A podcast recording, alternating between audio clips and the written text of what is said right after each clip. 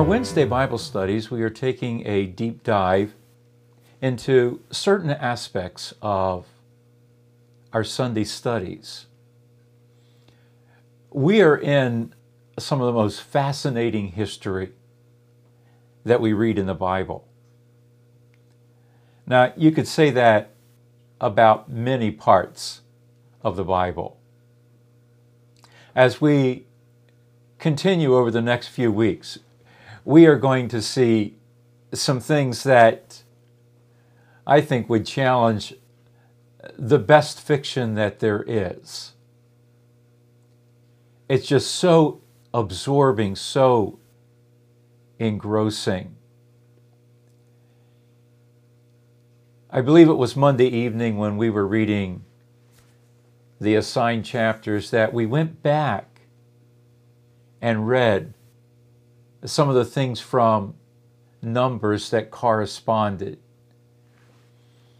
And again, it's such enriching history. It's not theoretical, it's not something that is unrelatable. It speaks very deeply to us, and so God intended. Remember, that's what the Apostle Paul was emphasizing to the Corinthians. 1 Corinthians chapter 10. All these things concerning Israel. And he specifically named four scenarios of how they interacted with God and really how they failed.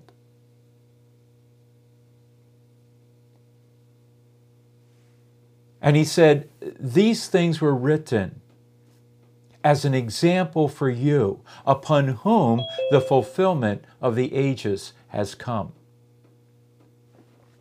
So, these are important studies. They have much to say to us. And that's one reason why we are taking the second time around on Wednesday evenings to go a little deeper.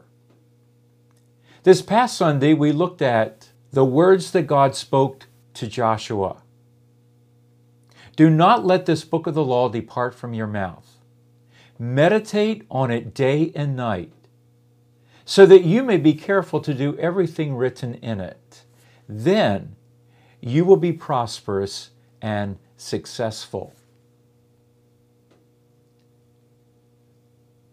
Now, when you read those verses, it seems as though God is telling Joshua that he can't do anything else, he can't say anything else except for God's Word. Do not let this book of the law depart from your mouth. And then meditate on it day and night, so that you may be careful to do everything written in it. So let's begin this evening by asking the question Is God telling Joshua that everything he says is supposed to come from the Bible? And that the only thing he can do is study the book of the law continuously? How would you answer? Well, let's look at a few things tonight that will be a bit of deeper digging into what we talked about on Sunday. The blueprint for success that God gave Joshua centered on what you and I are calling the 24 7 priority of God's Word. The term itself is not used, but the wording is very explicit. Study continually, meditate day and night. Joshua 1 7 to 8. Be careful to obey all the instructions Moses gave you. Do not deviate from them, turning either to the right or to the left. Then you will be successful in everything you do. Study this book of instruction continually. Meditate on it day and night, so you will be sure to obey everything written in it. Only then will you prosper and succeed in all you do. One of the things that we emphasized on Sunday is that we are, in fact, and we can be, very successful without engaging in God's Word. That is true of many people who say they are Christians. That is certainly true of people who are not Christians. There are many people who have no belief in God whatsoever, no knowledge of God's Word, who are, at least by the measurement of life, very successful. And yet, the problem is that we saw we are successful according to the system of this world. Anyone can be successful with hard work. Anyone can move ahead with hard work, taking advantage of opportunities, applying themselves to, ex- themselves to excel and the world will reward them. But one of the problems that we have in Christianity is that we have taken the world's measurement of success and we have substituted it for the success that God is seeking in the lives of His people. We ask the question what is the opposite of failure? And we saw that the opposite of failure is not success. The opposite of failure in God's eyes is obedience. Specifically, careful and conscientious obedience. If you do a study of Deuteronomy, you will find that the word obey appears 29 times. The word careful appears 20 times. And the word be sure occurs 11 times. One example of that is Deuteronomy 12 and verse 28. Be careful to obey all these regulations I am giving you so that it may always go well with you and your children after you, because you will be doing what is good and right in the eyes of the Lord your God.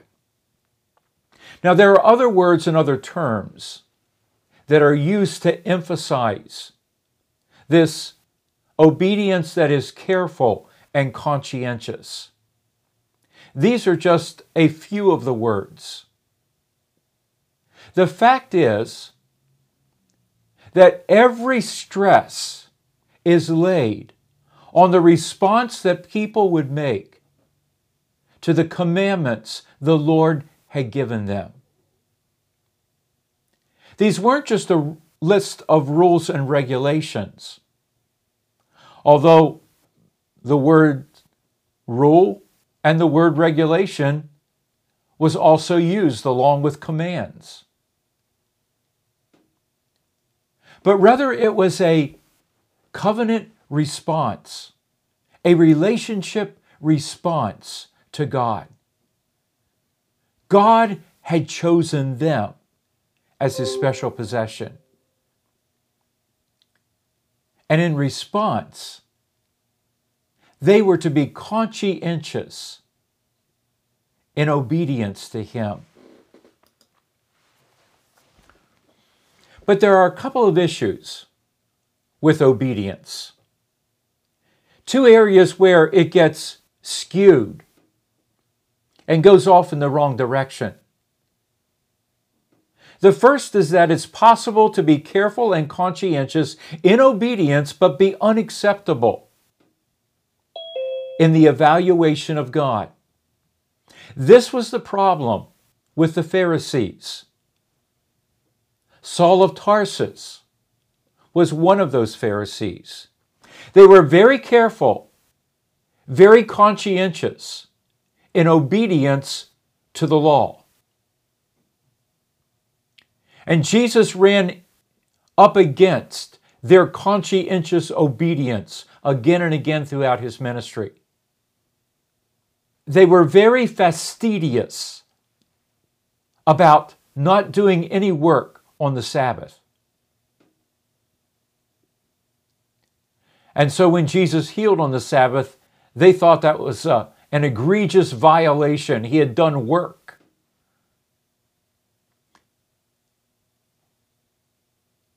The violation of the Sabbath was one of the reasons that God sent his people into captivity.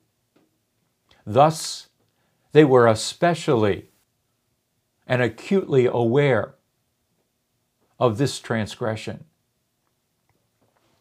The Apostle Paul when he was formerly known as Saul of Tarsus, characterized himself as blameless in righteousness according to the law.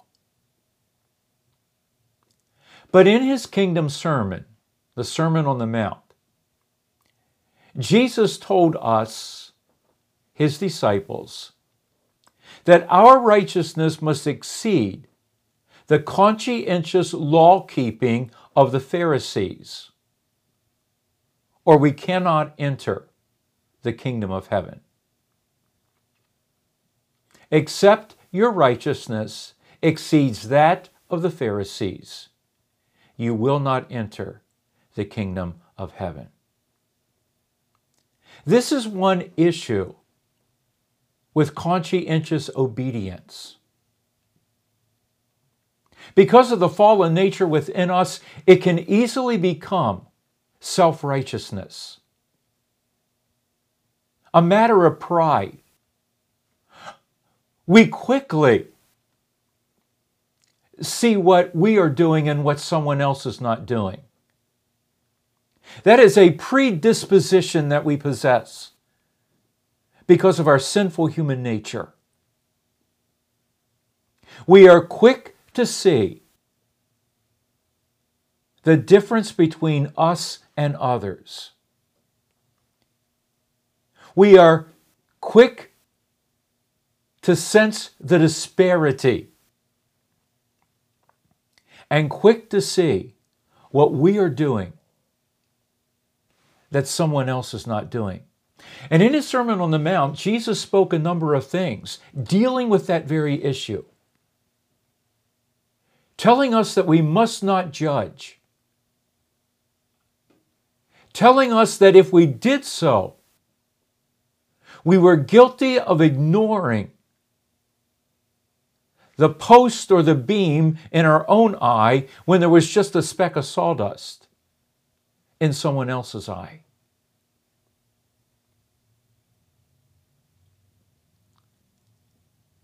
We must never measure our righteousness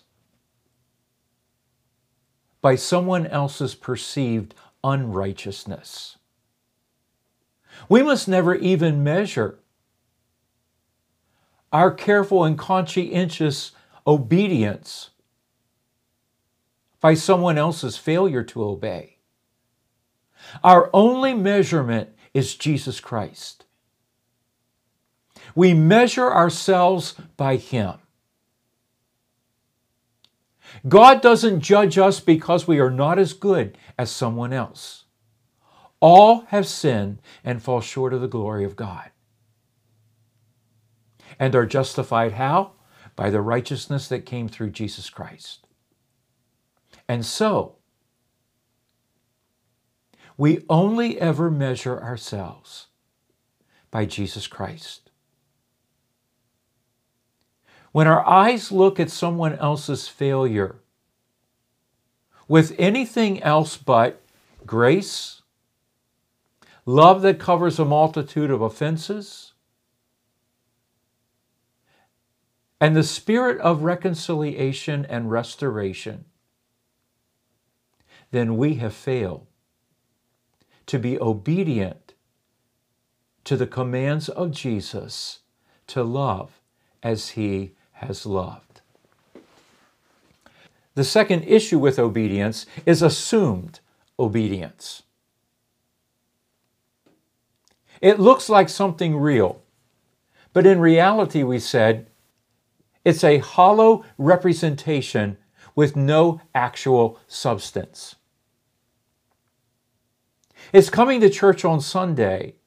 It's sitting there singing the songs, saying amen at the appropriate times, and then leaving. But there's no thought of God's word in guiding the aspect of life, whatever it might be, as we go through the week. It is being disconnected from God's Word. It's being disconnected from the dynamics that are supposed to characterize us as the body of Christ. Being disconnected from the purposes of God.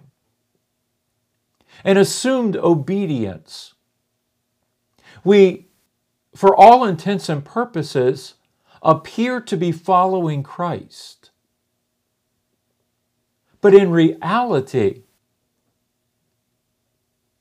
the substance of the life of Christ at work within us to produce Christ's likeness, to produce the fragrance of the knowledge of Christ, it is missing.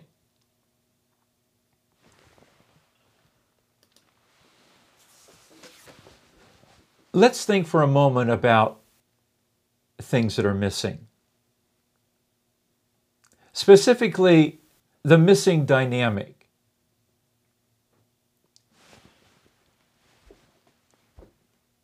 I could have phrased this or titled this point, The Missing Dynamics.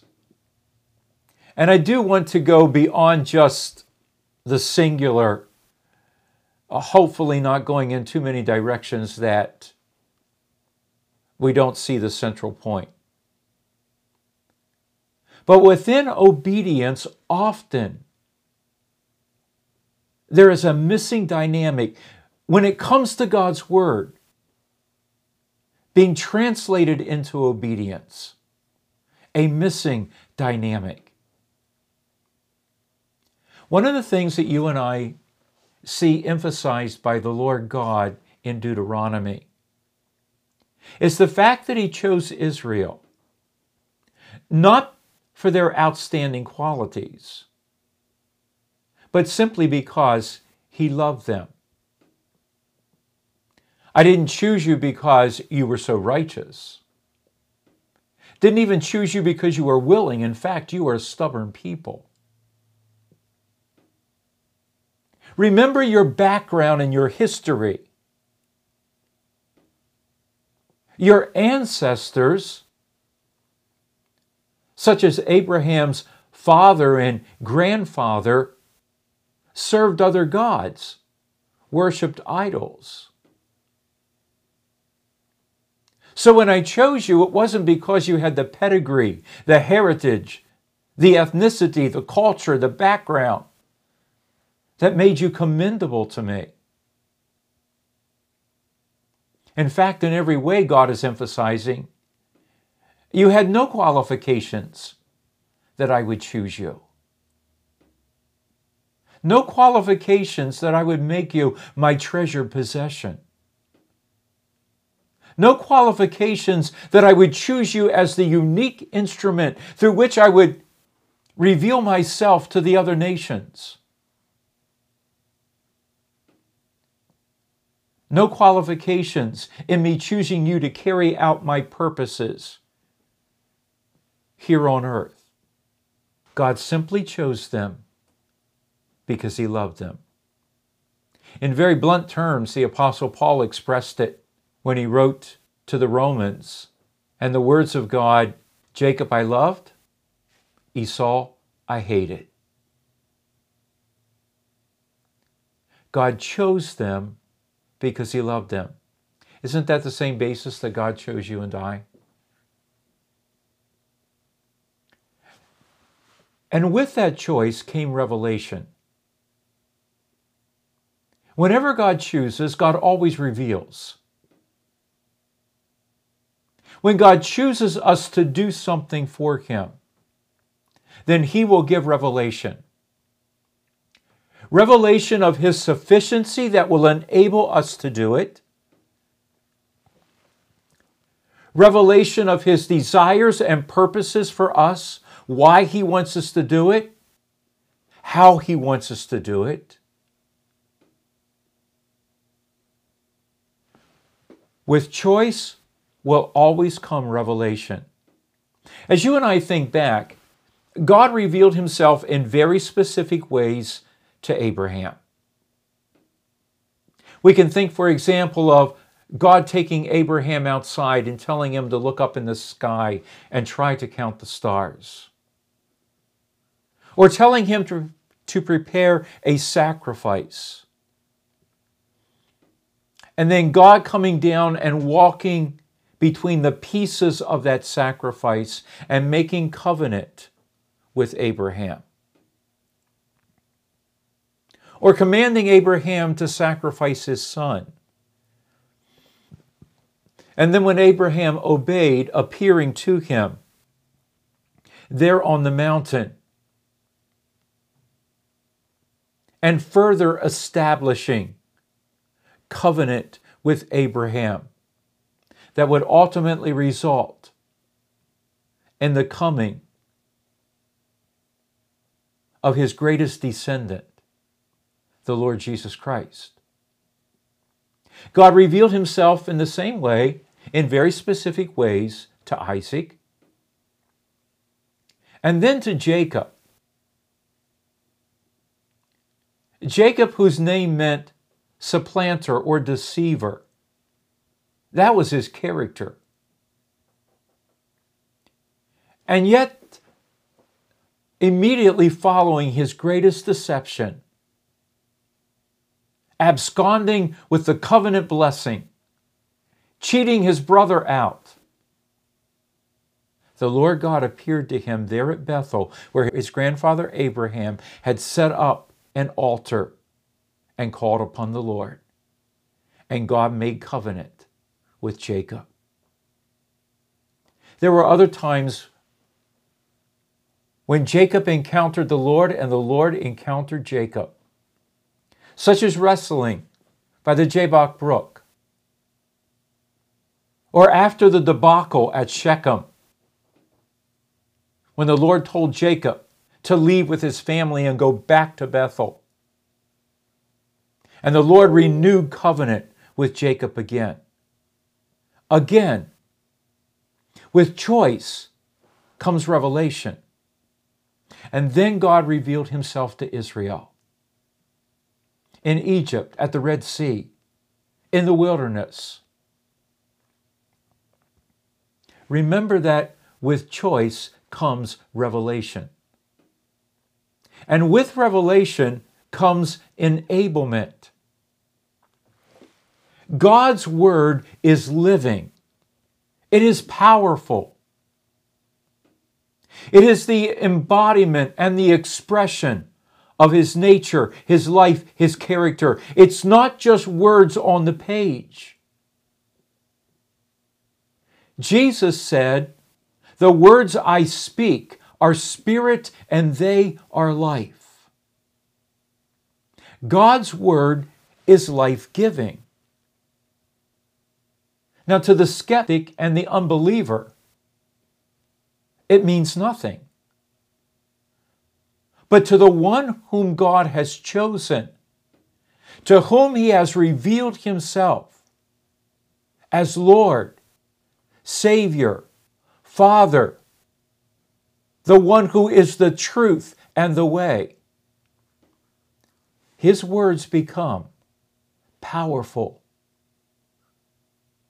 life giving enablement. Moses warned Israel in Deuteronomy chapter 30. Now, what I am commanding you today is not too difficult for you or beyond your reach. No, the word is very near you. It is in your mouth and in your heart so that you may obey it. Remember that he is speaking to the children of the generation who watch their parents not trust God, not obey God, cower in fear. Every one of those adults standing there, hearing Moses speak these words, had buried their fathers in the desert. In the desert, they had died because God had decreed not one of this generation will enter the land because you did not obey me. So they had this colossal example of inability to obey, to overcome fear, to take the step of faith, to believe that the unknown was not too fearful and the impossible was not really intimidating. On the other side of the ledger, they only had two men as examples of obedience. How would they respond? Moses is reminding them that it's not difficult. These commands and regulations, they aren't too much. The word is very near you. It is in your mouth and in your heart so that you may obey it. Look at that word heart. It appears numerous times in Deuteronomy. We think most especially of what the Lord said in Deuteronomy 6, which Jesus said is the greatest commandment.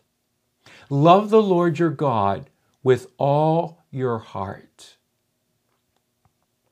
We said on Sunday that with love comes commitment. And with commitment comes the investment of time, effort, priorities. It is in your heart. That is part of the work of God choosing. He makes our hearts responsive to Him. He enables us to embrace what He is saying. Nevertheless, there's still a choice for us to make every time that we hear the Word of God. The writer to Hebrews warned Therefore, since the promise of entering his rest still stands, let us be careful that none of you be found to have fallen short of it. For we also have had the good news proclaimed to us just as they did. But the message they heard was of no value to them because they did not share the faith of those who obeyed the way that it's translated in the 1984 edition of the NIV, they did not combine with faith what they heard. So, whenever you and I hear the Word of God, how do we respond to it? Is faith missing? Or do we embrace it with faith? If God impresses on our hearts, this is what I've called you to do, how do we respond? Do we combine it with faith? Or do we render it of no value because we do not respond in faith? Faith comes by hearing, and hearing by the Word of God.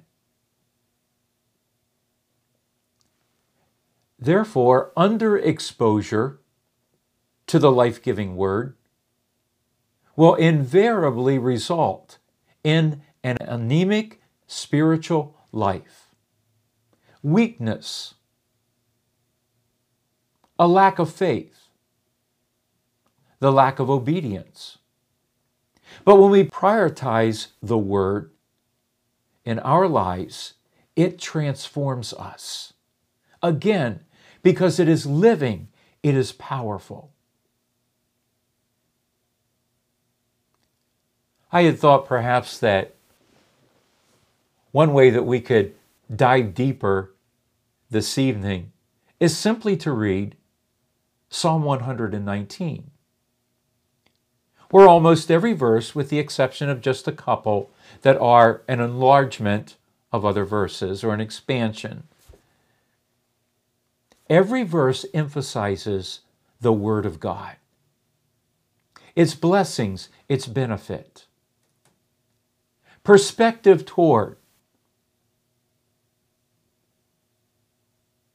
The psalmist who wrote that psalm said, I search out your word as others search for great riches. I find great delight in your commands.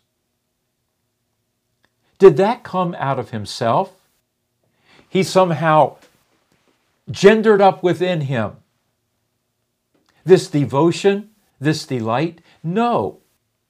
It came out of that dynamic of God choosing, God revealing, God drawing us into His life. You see, as you and I expose ourselves more and more to God's Word, we find greater delight in God's Word, greater interest, greater desire, a greater longing to become like Jesus Christ. As we respond in faith, we find that we have more trust, more confidence. It is easier for us to believe the promises of God, to say yes to God when He wants us to step out into the unknown or the impossible. Any time that we cannot should be a red flag to us that we are anemic and that we need to be more in God's Word so that our faith, our strength, our confidence, our joy is increased. So, back to this 24 7 priority and the question I ask you at the very beginning. We said on Sunday that our busy lives and pressing priorities seem to have determined that God's revealed priorities are obsolete. That we can only compete in this world on its terms and not according to God's priorities. And we have paradigm for this, don't we? Even in our own lives.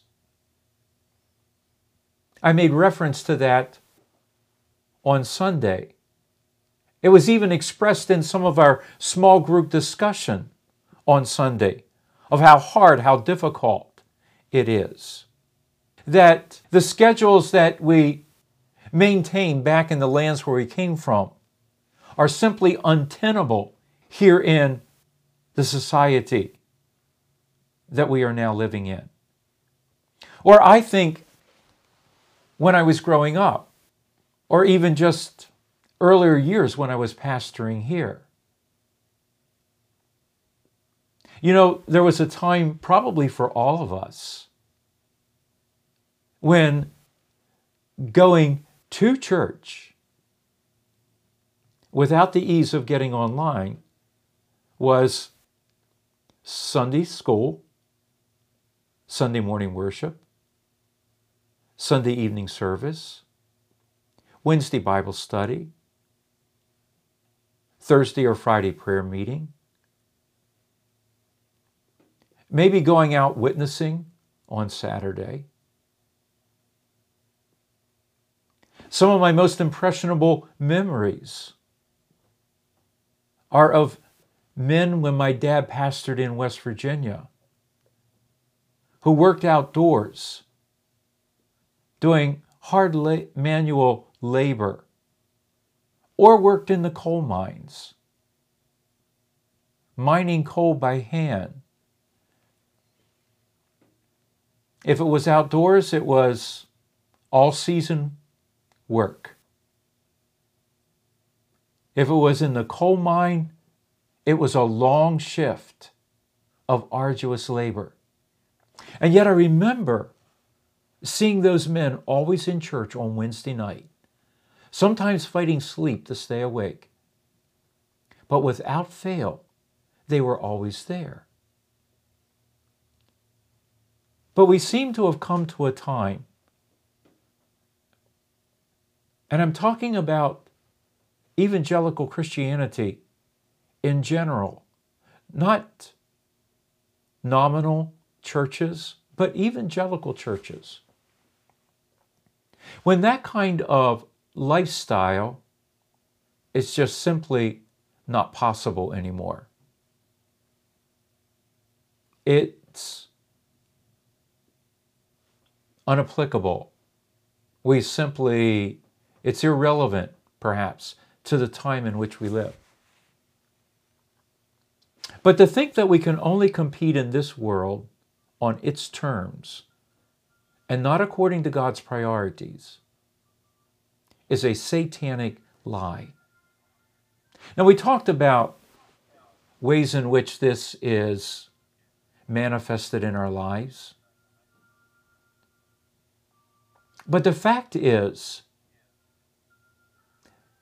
that we have in the response of Jesus Christ when he was tempted in the wilderness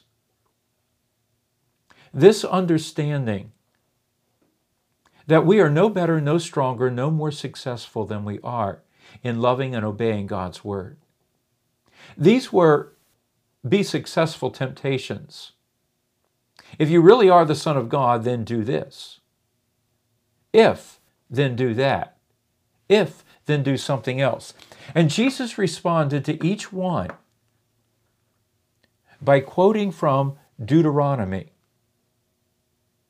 with the addition of Psalm 91 in the second temptation, which he backed up with a statement from Deuteronomy 6 16. So we have the example of Jesus.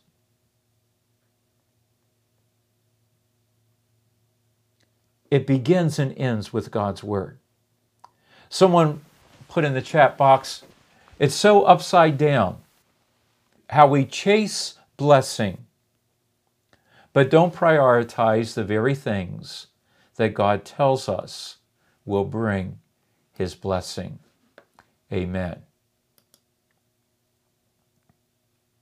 So, back to the question that I asked at the beginning. Let's ask it again in light of Deuteronomy 6 verses 5 through 8. Is this really realistic? And you must love the Lord your God with all your heart, all your soul, and all your strength. And you must commit yourselves wholeheartedly to these commands that I am giving you today. Repeat them again and again to your children. Talk about them when you are at home and when you are on the road when you are going to bed and when you are getting up. Tie them to your hands and wear them on your foreheads as reminders. Write them on the doorposts of your house and on your gates. So,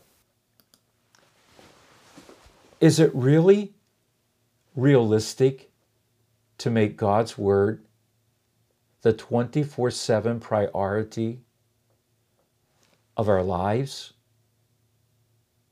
and our families?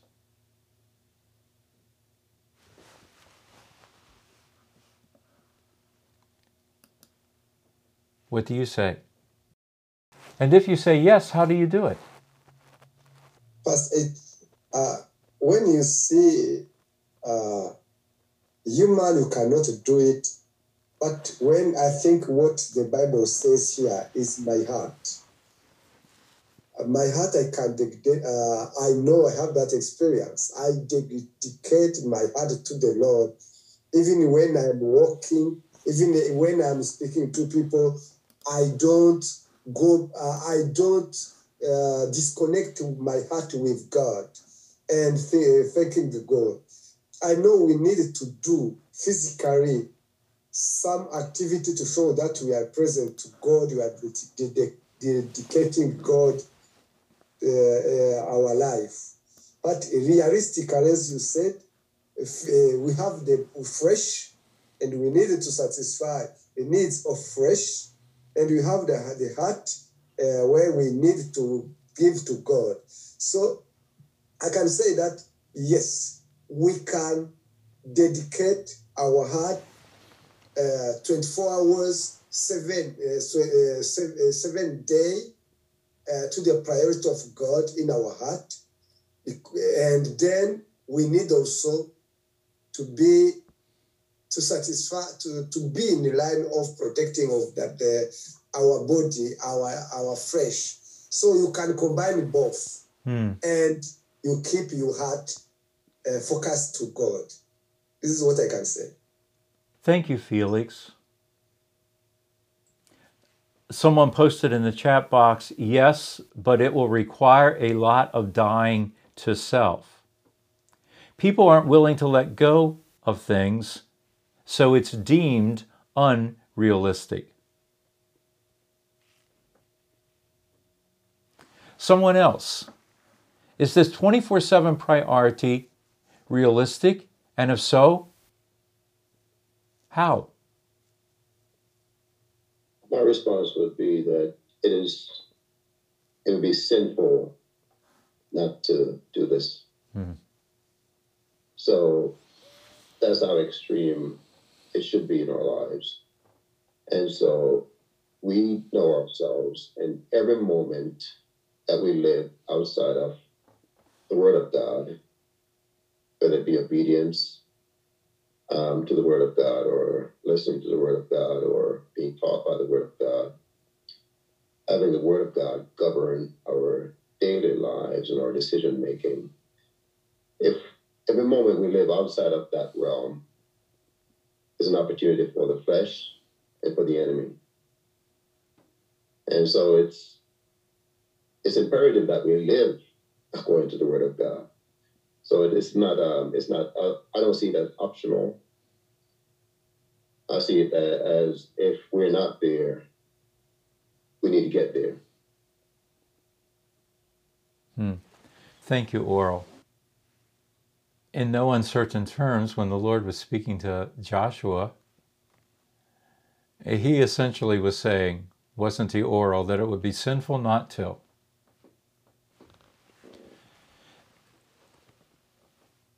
So, in speaking about the importance of being in God's Word with some of our young people, well, I I don't have time to read a whole chapter a day.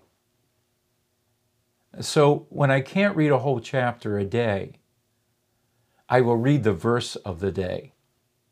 You know, it's sort of like I I only have time to read that one page in Our Daily Bread.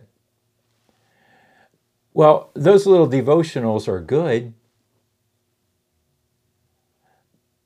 but it's like trying to go all day on 20 calories.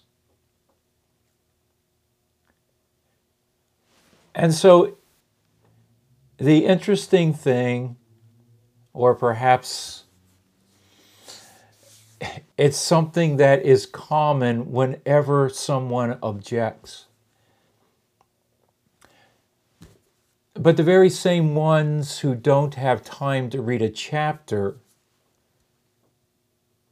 have two hours for extracurricular sports activities.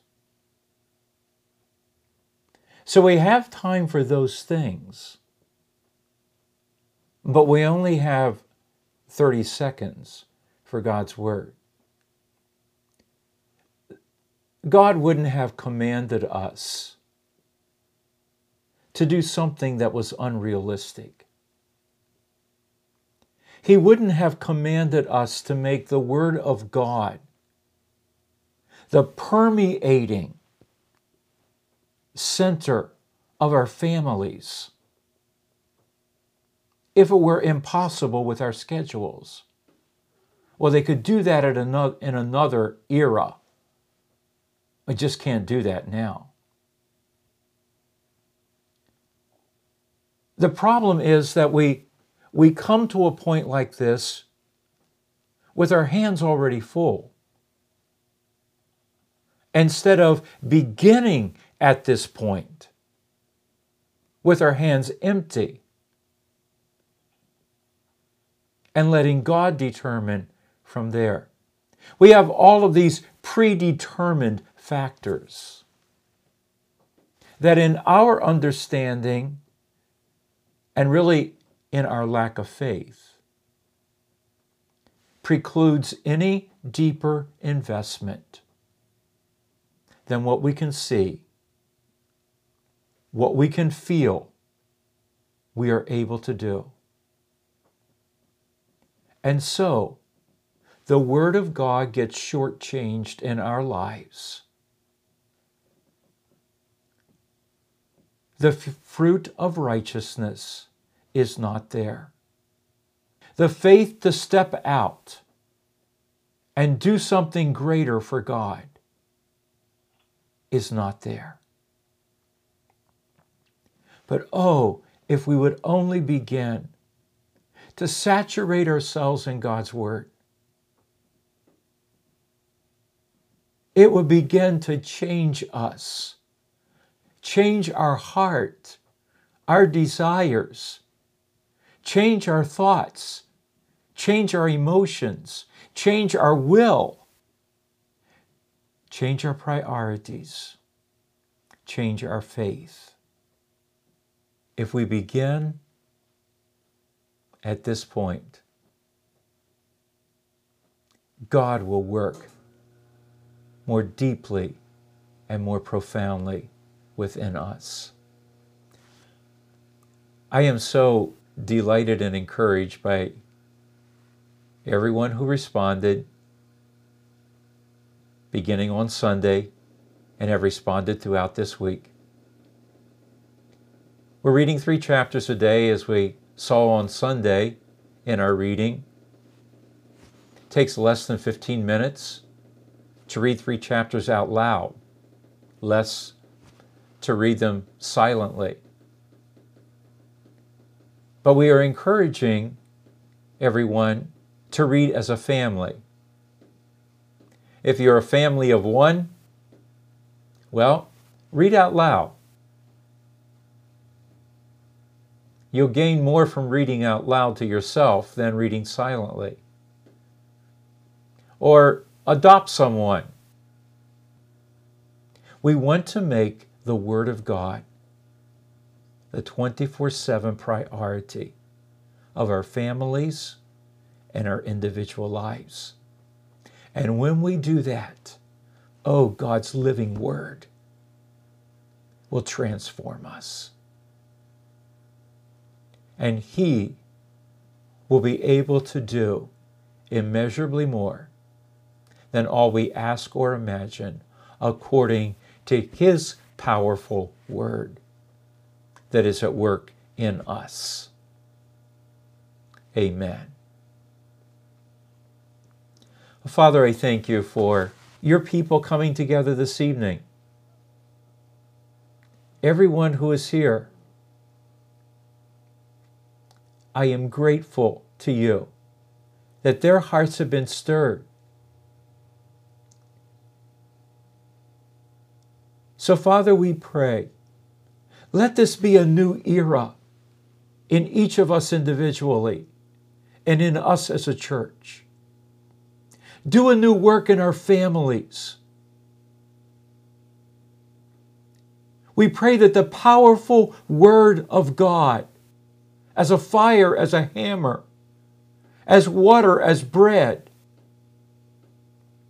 to cleanse, to break down, to wash and refresh, to nourish and strengthen.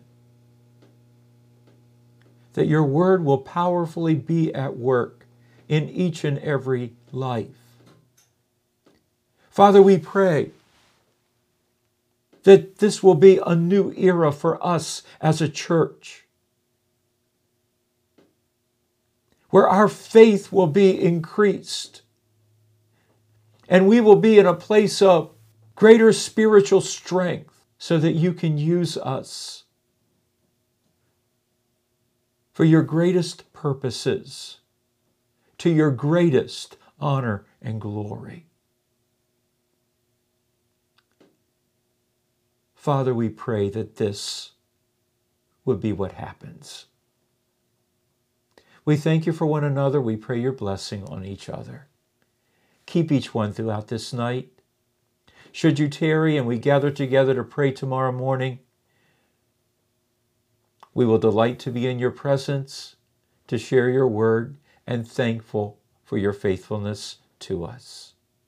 We pray in the name of Jesus. Amen.